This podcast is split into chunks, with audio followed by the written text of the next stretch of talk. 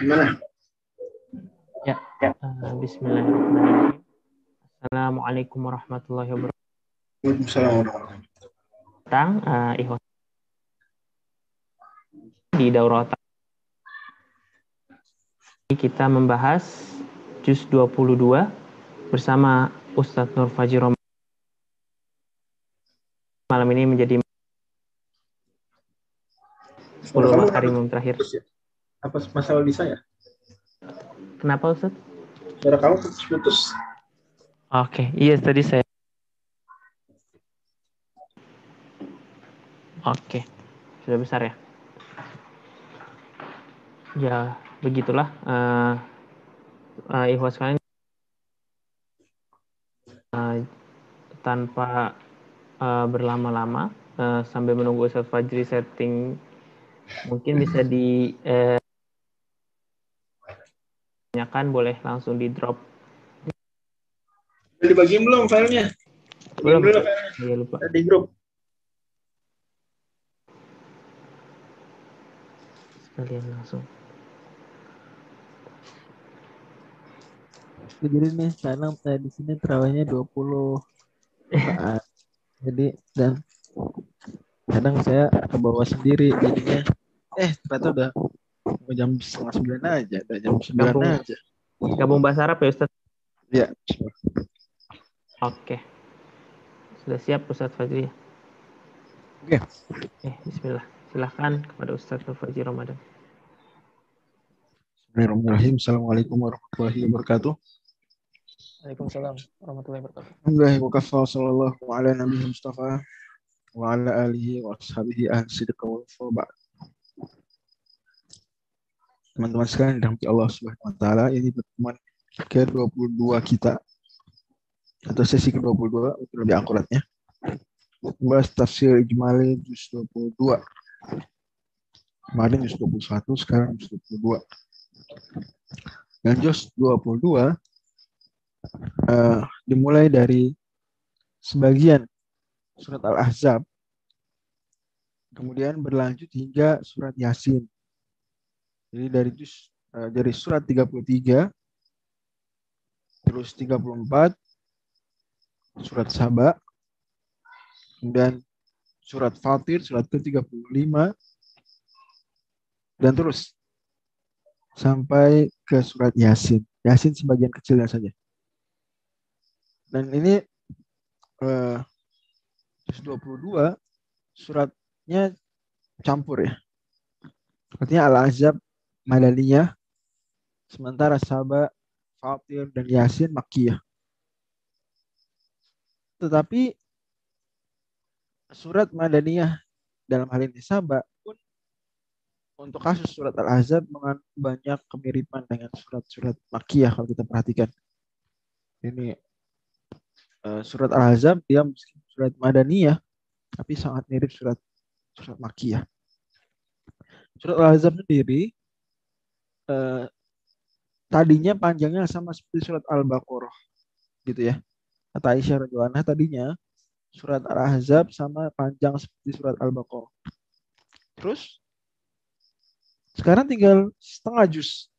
Kalau sama seperti Al-Baqarah berarti ya dua setengah juz bisa. Sekarang tinggal setengah juz. Ke mana dua juznya lagi? Ayo loh. Ke mana? Nah, apa di korupsi sahabat? Gimana? Menurut teman-teman gimana? Apa? Gimana? Hmm.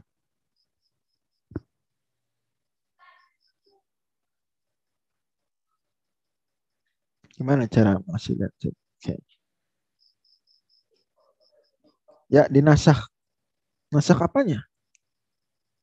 Ini nasah tilawah. Ada nasah hukum ada nasak tilawah. Kadang satu ayat dinasak hukumnya, tidak dinasak tilawahnya. Kadang dinasak tilawahnya, tidak dinasak hukumnya. Kadang dinasak hukum dan tilawah sekaligus. Di surat Al-Ahzab, misalnya terkenal tadinya ada ayat wasyaikhut wasyaikhu idza zanaya walbatatana kalam minallahi wallahu azizun hakim. Ada ayat tentang rajam. Kemudian enggak udah enggak ada lagi. Tapi itu nasak tilawah saja, ini masih berlaku. Dan seterusnya dan seterusnya. Baik. Surah Al-Ahzab sendiri, tema besarnya adalah tunduk pada perintah Allah. Kata kuncinya, ayat kuncinya adalah wa ma kana lil mu'minin wa la mu'minatin idza qadallahu wa rasuluhu amran ay yakuna lahumul khiyaratu min amrihim dalam pantas orang beriman laki-laki dan orang beriman perempuan ketika Allah Subhanahu wa taala sudah menentukan suatu urusan an yakuna lahumul khiyaratu min amrihim mereka kemudian mencari-cari pilihan lain. Allah sudah nyuruh cari-cari ah pilihan lain. Allah sudah berikan hukum cari-cari ah pilihan lain. Tidak pantas. May ya'sillaha wa rasulahu faqad dhalla dhalalan mubina. Barang siapa durhaka kepada Allah dan Rasulnya maka telah sesat dengan kesesatan yang nyata. Itu surat Al-Ahzab. Maka di dalamnya ada konsep tentang uh, Nabi Muhammad menuntut para nabi, Nabi Muhammad disuruh supaya nurut sama Allah. Bayangkan Nabi Muhammad aja gitu. Maka ala nabi min harajin fima faradallahu lah. Tidaklah pantas Nabi ini berat menjalankan apa yang Allah telah wajibkan. Gitu ya. Dan banyak ayat-ayat yang terkitakan singgung sebagiannya. Temanya berputar di mana? Di tunduk patuh pada perintah Allah Subhanahu wa taala. Sementara surat Saba maka topik besarnya adalah berhukuman berpaling dari Allah. Hukuman berpaling dari Allah.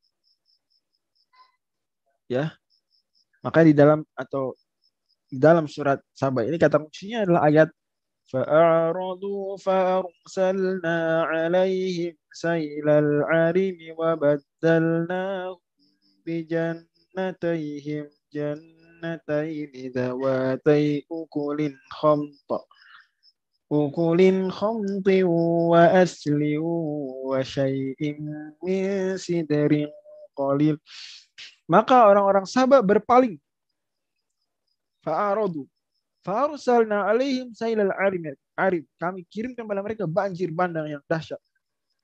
Kemudian kami ganti jadi hancur bendungan mereka. Sardu Ma'rib yang terkenal yang legendaris. Nanti kita singgung. Kan, dan kami ganti juga kebun-kebun mereka yang tadinya apa namanya sangat subur. Kalau bahasa kita yang gemah ripah lo jinawi baldatun thayyibatun wa rabbun ghafur Allah ganti dengan pepohonan yang tidak membuahkan buah dan berduri lagi rasanya atau buah atau hasilnya tidak enak. Berduri dan tidak enak. Kata Allah, "Dzalika jazainahum bima kasabu, bima kafaru." Itulah kami balas mereka karena mereka ingkar, tidak bersyukur. Wahal menjazi ilal kafur. Tidakkah kami balas orang-orang kafir? Jadi nanti di dalam surat ini Allah tentang konsep berpaling dari Allah. Allah bandingkan juga dengan kisah Nabi Daud dan Nabi Sulaiman yang dikasih nikmat banyak tapi tidak berpaling dari Allah. Tetap bersyukur.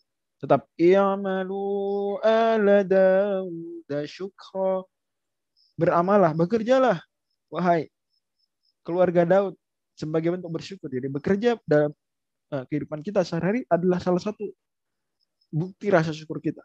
Wa, kata Allah, wa qalilum min ibadiyas syakur. Sedikit di hamba dari kalangan hambaku yang dia bersyukur. Kemudian surat Fatir, surat Fatir sesuai dengan namanya, Fatir, Allah pencipta, awal surat, maka temanya adalah rahmat Allah.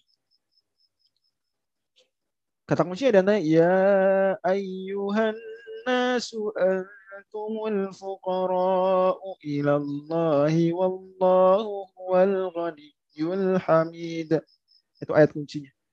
Wahai orang, wahai manusia, kalian semua butuh Allah. Fakir kepada Allah. Antum fuqara Allah. Wallahu al hamid. Allah Maha Kaya, Maha Terpuji.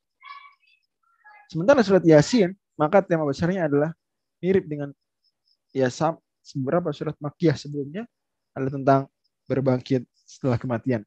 Kebangkitan setelah kematian. Maka di surat Yasin, di surat Yasin ada banyak ayat berkisah tentang menghidupkan yang mati.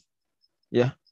Di antara firman Allah Subhanahu wa akhir Qala man yuhyil 'idhama wa hiya ramim Qul yuhyiha alladhi ansha'aha awwala marrah wa huwa bikulli khalqin 'alim Jadi memang surat Yasin ini topik besarnya adalah tentang uh, kebangkitan, kehidupan setelah mati. Oke, okay. setelah kita tahu tema-tema besar dari juz 22, mari kita simak bagaimana uh, tafsir dan tanda buat ijmal terhadap surat. Kata Allah, uh, Amsik alaika zaujak, pertahankan terus istrimu. Kata Nabi kepada Zaid bin Harithah saat dia minta nasihat. Serta bertakwalah kepada Allah amsik alika zaujaka wa taqillah. Hingga pada akhirnya Zaid tak mampu lagi mempertahankan rumah tangga. Wajar. Zaid minta nasihat Nabi SAW dalam hal cekcok rumah tangganya. Demikian. Karena Zaid bin Hadisah adalah anak yang Nabi SAW adopsi. Bahkan sempat Nabi Nabi tabanikan. Ingat ya kemarin sudah saya pertegas bahwa adopsi tidak haram dalam Islam. Justru Islam memotivasi orang mengadopsi. Yang diharamkan dalam Islam apa? Tabani, tabani bukan adopsi. Tabani itu mengklaim anak adopsi sebagai anak sendiri. Dinisbatkan, dinasabkan ke dia itu baru. Tapi adopsi konsep yang standar tidak seperti itu. Justru Islam motivasi. Jadi jangan salah narasi karena di sebagian tempat ada narasi keliru sehingga mengesankan Islam ini kok gitu sih Islam? Pentingnya bahasa. Islam sudah disampaikan benar aja bisa dipelintir, apalagi disampaikan tidak dengan narasi yang tepat, lebih bisa dipelintir lagi. Hingga akhirnya Zaid tidak mampu lagi mempertahankan rumah tangganya, maka dia pun menceraikan Zainab binti Jahash Dan Zaid ini satu-satunya nama sahabat, satu-satunya sahabat Nabi yang namanya disebut secara nama dalam Al-Quran. Falamma qadha Zaidun minha wa zawwajnakaha. Maka setelah selesai masa iddahnya, Allah pun menikahkan Rasulullah dengan Zainab. Allah yang nikahkan. Bukan Nabi SAW sengaja supaya Zaid menceraikan Zainab agar bisa merebut istri orang. Enggak. Bukan seperti itu. Karena Nabi SAW kalau mau melakukan itu kenapa ke anaknya sendiri? Dalam tanda kutip anak angkatnya dulu. Kenapa nggak ke orang lain, ke umat yang lain? Dan lagi lagi pula Nabi SAW jelas di setelahnya Allah bilang, maka na'alan nabi min harajin fima lah. Tidaklah pantas Nabi itu berat menjalankan apa yang Allah wajibkan. Jadi Nabi sendiri berat. Aduh Allah yang nyuruh nikahin Zainab lagi. Waduh ini pasti bisa digoreng sama orang-orang munafik. Atau orientalis mungkin kalau kelak sekarang orientalis yang keluarin berita ini orientalis mereka tuduh Nabi Muhammad SAW ngerebut istri orang. Gitu. Padahal Nabi sendiri berat. Bahkan kata Aisyah radhiyallahu kalau ada ayat yang Nabi Shallallahu Alaihi bisa umpetin, bisa sembunyikan, maka beliau akan sembunyikan ayat ini. Itu waktu fi nafsika mallahu bedi. Kamu sembunyikan wahai Nabi sesuatu dalam dirimu yang Allah tampakkan. Ini apa? Nabi SAW berat untuk menikahi Zainab. Wa nas. Kamu takut manusia kan? Wallahu. Kamu harus lebih takut sama Allah. Nah, jadi Nabi SAW seperti itu kondisinya bukan ingin merebut istri orang. Agar tidak ada keberatan. Yang demikian hikmahnya kaila yakuna 'alal mu'minina harajun. Agar tidak ada keberatan bagi orang beriman untuk menikahi mantan istri anak angkat mereka anak angkat tidaklah sama seperti anak kandung selayaknya tradisi Arab jahiliyah. Memang Nabi awalnya merasa berat dengan perintah Allah ini, sebab akan muncul cibiran dari kaum munafikin dan musyrikin. Hanya saja Allah lebih berat untuk ditakuti. Maka tidak pantas keberatan apa pun pada Nabi tentang apa yang telah ditetapkan Allah bagi beliau. Begitu pula tidak pantas bagi mukminin, baik mukminin laki-laki maupun mukminah perempuan apabila Allah dan Rasulnya telah menetapkan suatu ketetapan, akan ada pilihan yang lain bagi mereka tentang urusan mereka. Maka sejak saat itu tergabunglah Zainab ke dalam barisan ummahatul mukminin yang jika tetap taat pada Allah dan Rasulnya serta mengerjakan kebaikan. Wa.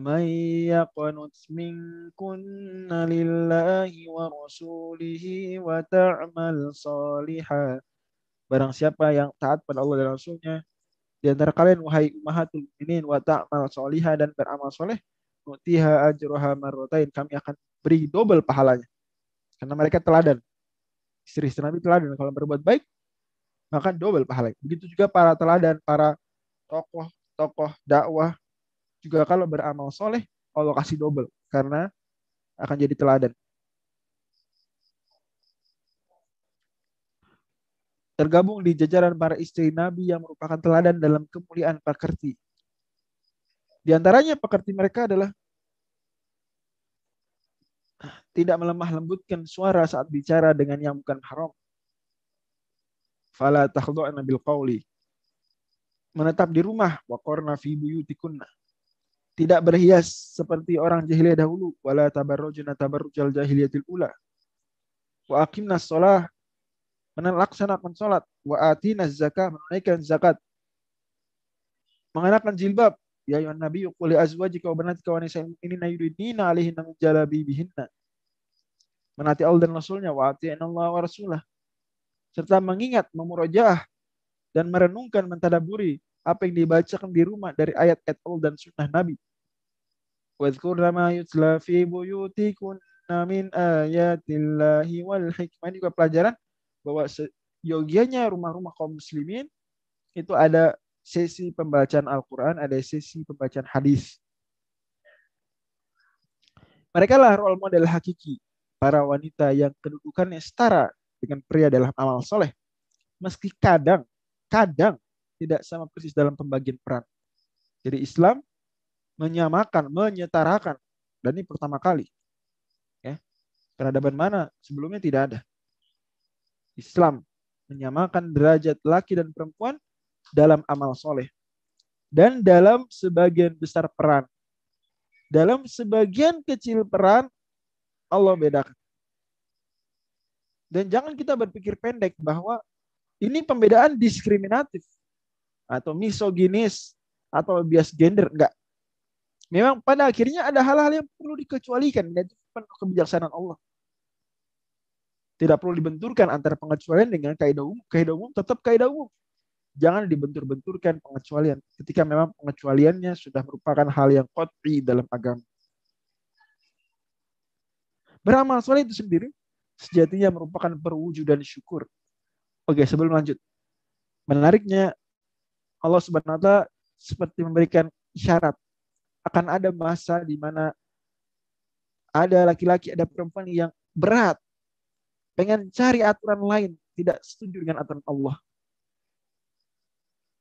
Makanya Allah ketika menyebutkan ayat tentang samanya laki perempuan sama laki perempuan dalam amal muslimin wal muslimat wal mu'minina wal mu'minat wal qanitina wal qanitat. Wasadiqina wasadiqat wasabirina wasabir wal khashina wal khashiyat wal mutasaddiqina wal mutasaddiqat wal saimina wasaimat wal hafizina fujum wal hafizat wa dzakirna Allah katsiran wa dzakirat adlu lahum maghfiratan wa ajran azima habis itu Allah bilang wa ma kana lil mu'minin walau idza qadallahu wa rasuluhu amran an yakuna lahumul khiyaratu min amri. Seolah nanti akan ada tiba suatu zaman perempuan berat Allah Subhanahu wa taala larang wanita haid jangan puasa. Berat. Enggak enggak. Boleh puasa. Boleh ya Allah. Allah suruh wanita untuk pakai jilbab. Enggak enggak. Kenapa pakai jilbab ya Allah? Allah suruh perempuan untuk menyusui anak. Enggak, enggak. Saya enggak mau nyusui ya Allah. Wa ma kana lil mu'minin wa la mu'minatin idza qala Allah wa rasuluhu amran lahumul khiyaratu min amri. Perempuan tidak boleh jadi imam sholat. Enggak, enggak. Saya mau jadi imam sholat ya Allah. Perempuan ada masa idahnya, laki-laki tidak ada. Enggak, enggak. Laki-laki juga ada idahnya kalau gitu. Dan seterusnya dan seterusnya. Seolah berat sekali. Allah sudah suruh. Allah yang mengangkat derajat kalian, wahai wanita.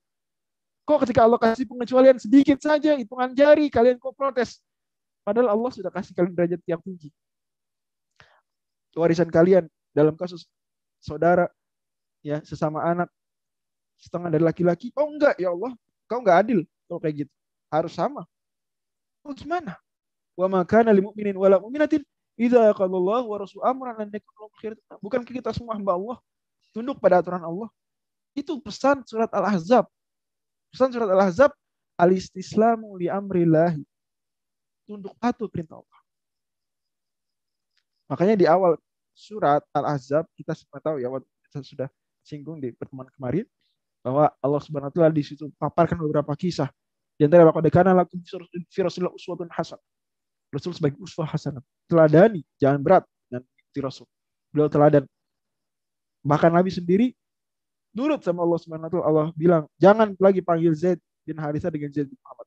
Rasul nurut. Kemudian Allah bilang, "Jangan lagi zihar." Kita harus nurut. Harus berjaga di perbatasan saat Madinah diserang, nurut. Dan seterusnya. Al-Islam ampun. Begitu juga para istri Nabi. Ketika Nabi sudah kaya, ya mereka minta tambahan uang belanja. Nabi SAW tidak mau kasih.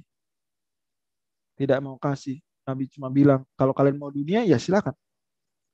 Kita berpisah. Kalau kalian ingin Allah dan Rasulnya, maka Allah akan menjanjikan buat kalian pahala yang besar. Karena mereka teladan. Istri Nabi teladan.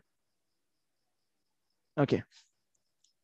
Lanjut, beramal soleh itu sendiri sejatinya merupakan perwujudan syukur. I'malu ala Dawuda syukro.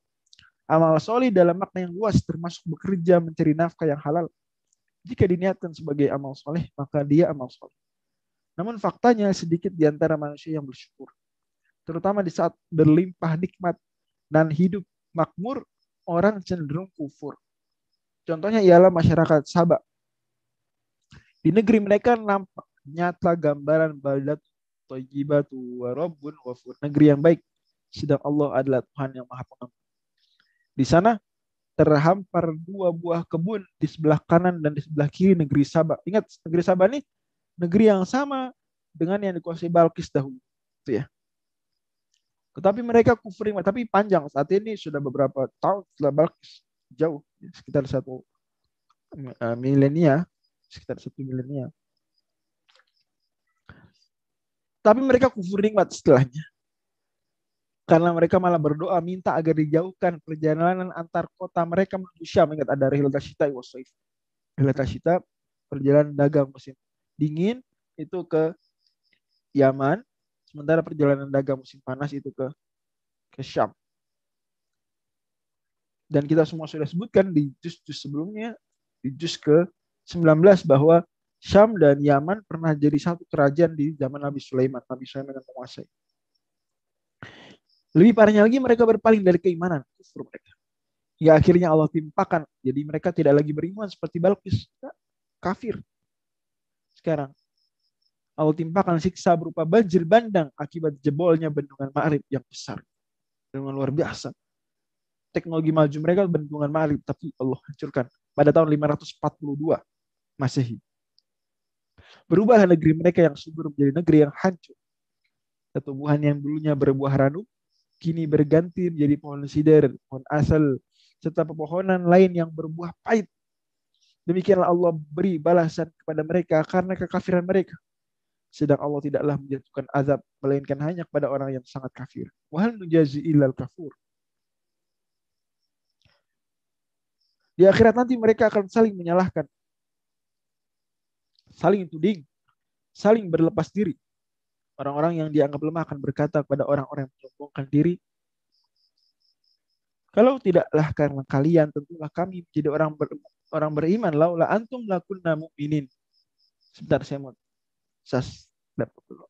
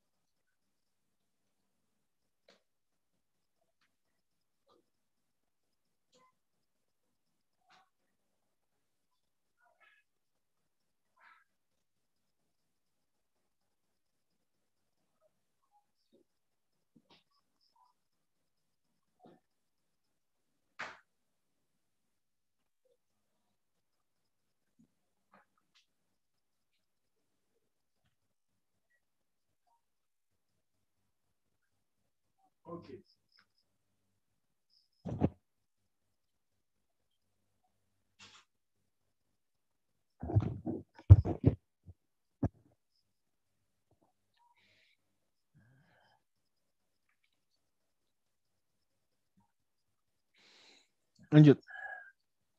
Kan kita di sabar. Jadi mereka orang-orang yang lemah mengatakan kepada orang-orang yang kuat, kalau bukan karena kalian tentulah kami jadi orang beriman. Laula antum lakunna mu'minin.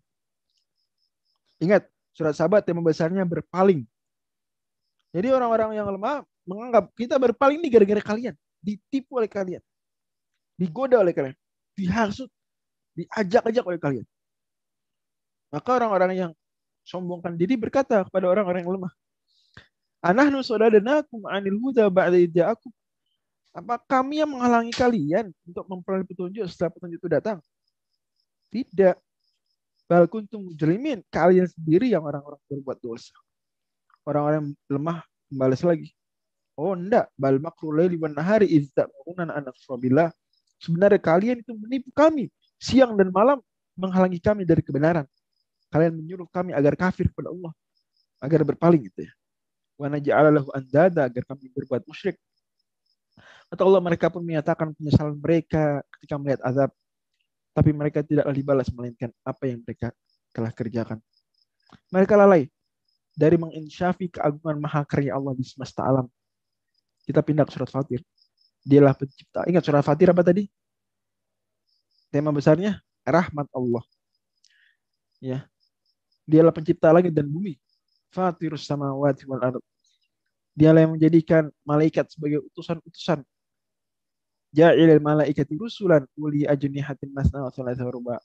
Dengan jumlah yang tak sanggup dihitung jumlah malaikat kecuali olehnya. Para malaikat tersebut dikasih sayap dua pasang, tiga pasang atau empat pasang. Jadi bukan tiga sayap, tiga helai enggak, enam helai berarti itu maksudnya. Oke? Okay?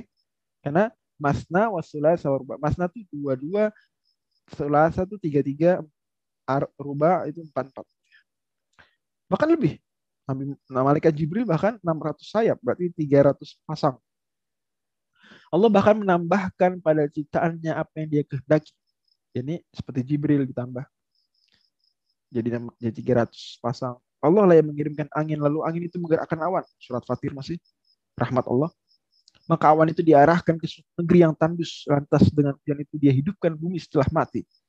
Dengan air hujan itu pula lah dia hasilkan buah-buahan beraneka ragam warnanya, jenisnya.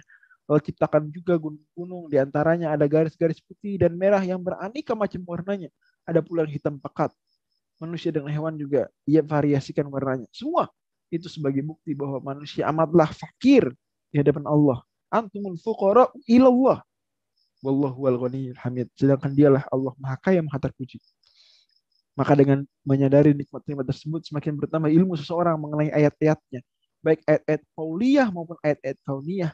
Semakin takutlah ia pada Allah. Innama yakhsyallaha min ibadih ulama'u. Sungguh hanya orang berilmu yang takut pada Allah. Orang-orang berilmu itu mereka lah yang berlomba-lomba mengerjakan kebaikan. Mereka rutin mengiring aktivitas harian dengan banyak berzikir, utamanya di waktu pagi dan petang. Tutur kata mereka amat mulia. Mereka juga tidak pernah takut menyatakan kebenaran. Allah tentu akan selalu memperbaiki amal mereka. Ini di akhir surat Al-Ahzab. Memudahkan urusan mereka. Yusilakum a'malakum yaghfirlakum dzunubakum. Mengampuni kekhilafan mereka. Mereka yang berhasil mengemban amanah yang dahulu Allah tawarkan pada langit, bumi, dan gunung, tetapi semua menolak. Inna aratna al-amanata ala samawati wal ardi wal jibali. Fa'abaina an yahmilha mereka yang akan dimasukkan ke surga ada di dalamnya surat ini surat sahabat. Mereka diberi perhiasan uh, surat Fatir ya, surat Fatir. Diberi perhiasan gelang-gelang dari emas dan mutiara. Di sana pakaian mereka adalah sutra, namun lagi-lagi bukan kepongahan yang terujar, tapi syukur dan tawadhu. Mereka katakan alhamdulillahilladzi azhaba al hazan. Ingat surat Fatir tema besarnya rahmat Allah. Termasuk rahmat Allah surga. Inna rabbana laghafurun syakur. Segala puji bagi Allah yang telah menghilangkan kesedihan dari kami. Sungguh Tuhan kami benar-benar maha pengampun, maha mensyukuri. Alladzi ahlana darul muqamati min fadlihi. Dengan karunia-Nya menempatkan kami di surga yang kekal. La yamassuna fiha nasubun wa la yamassuna fiha lughub. Kami tidak merasa lelah di dalamnya, tidak juga merasa lesu. Mereka lah juga yang tatkala di dunia begitu mencintai Nabi Muhammad SAW yang merupakan khataman nabiyyin, pembuka para nabi sebagaimana Allah dan para malaikat bersolawat dan bersalam kepada beliau pun lisan mereka tidak letih bersolawat dan bersalam sembari dada mereka dipenuhi kerinduan pada beliau Bagaimana mungkin seorang mukmin tak merindu sosok yang menjadi saksi, syahidan, memberi kabar gembira, wa mubashiran, dan penyampai berita ancaman, wa nadhiran. Bagaimana bisa seorang mukmin tak rindu sosok dai, da'iyan ilallahi, yang dakwahnya bekelentera benderang, wa sirajam meniro. Namun jika musyrikin Quraisy tadi surat Al-Ahzab ya, dan kaum munafikin la illam yantahil munafiqun. Ya, dan munafikin yang belum pula wa ma balagu mi'syar ma. Tidak pula mereka diberikan 10% saja kedikdayaan umat-umat sebelumnya. Dan ini angka terkecil di Al-Quran. Angka terkecil di Al-Quran itu 0,1. Di mana di surat Sabah? Halaman kedua dari belakang surat tersebut. Ma balagu mi'syar ma atainahu. Kami tidak berikan kepada Quraisy sepersepuluh yang kami berikan kepada Ad, Samud, dan kaum-kaum besar lainnya. Terus saja mereka melecehkan Nabi Muhammad. Maka Allah ingatkan bahwa beliau bukan saja satunya Rasul yang mendapat perlakuan tak mengenakan. Selain tak diguris arahnya, arahannya, Nabi Musa pun bahkan pernah dituduh berpenyakit. Beliau meletakkan pakaian untuk lari menjauh. Nabi Musa mengajar batu tersebut hingga tak sadar melintasi para pencela beliau. Itulah ya ayyuhalladzina amanu la takunu kalladzina adzau Musa fabarra'ahu Allah mimma qalu. Akhir surat Al-Ahzab terbukti bahwa celaan mereka tanpa dasar. Wa kana indallahi wajiha. Musa justru mulia di sisi Allah. Nabi Sulaiman pun ingin dikhianati jin. Terbukti mereka uh, hanya saja uh, para jin takut. Mereka mengklaim tahu yang gaib padahal tidak. Allah wafatkan Nabi Sulaiman dalam kondisi bertelekan tongkat. Jadi Nabi Sulaiman Allah wafatkan. Tapi posisi Nabi Sulaiman duduk bertumpu tongkat ketika meninggal. Setahun begitu, setahun gitu jin terus saja kerja terus kerja takut berkhianat karena diawasin oleh Nabi Sulaiman. Padahal Nabi Sulaiman sudah wafat setahun. Lantas Allah takdirkan rayap menggerogoti tongkat itu hingga Nabi Sulaiman tersungkur jatuh. Sadarlah para jin bahwa mereka selama ini tidak diawasi karena Nabi Sulaiman sudah wafat. Sadar juga mereka malu selama ini mengklaim tahu yang gaib, tapi kok Nabi Sulaiman masih uh, sudah wafat saja mereka kira masih hidup. Perubahan mereka ialah laksana penduduk suku kota yang Allah utus dua rasul ini surat Yasin. Wa daribul masan ashabal qaryah idh ja'ahal mursalun datang pada mereka dua orang rasul pada mereka. Ironis mereka menolak dakwah sejuk dan bijaksana yang keduanya hadirkan. Allah lantas kirimkan lagi rasul ketiga mereka tetap membangkang bahkan mengancam bubuk. Di saat genting itulah datang seorang pemuda bernama Habib terengah berlari seraya berteriak ittabi'ul mursalin ikutilah bimbingan para utusan itu ittabi'u ma la yas'alukum ajran ikutilah mereka yang toh tidak meminta upah dari kalian sayang karena penduduk kota itu masih kalap dibunuhlah Habib. Kalau kota itu akan dihancurkan oleh malaikat Jibril dengan satu teriakan saja. Ingkar illa dan wahidah. Lalu di akhirat akan dikatakan kepada mereka pada si Habib Qila dakhulul jannah, masuklah ke dalam surga. Habib menukas, qala ya taqomi ya'lamu. Alangkah baiknya sekiranya kaumku tahu apa yang menyebabkan Tuhanku telah ampuni aku. Bima ghafara li rabbi wa ja'alani minal mukramin dan menjadikan aku termasuk orang yang dimuliakan. Allah Uh, itu demikian renungan umum dari surat surat di juz 22. Wallahualam. Assalamualaikum warahmatullahi wabarakatuh. Waalaikumsalam.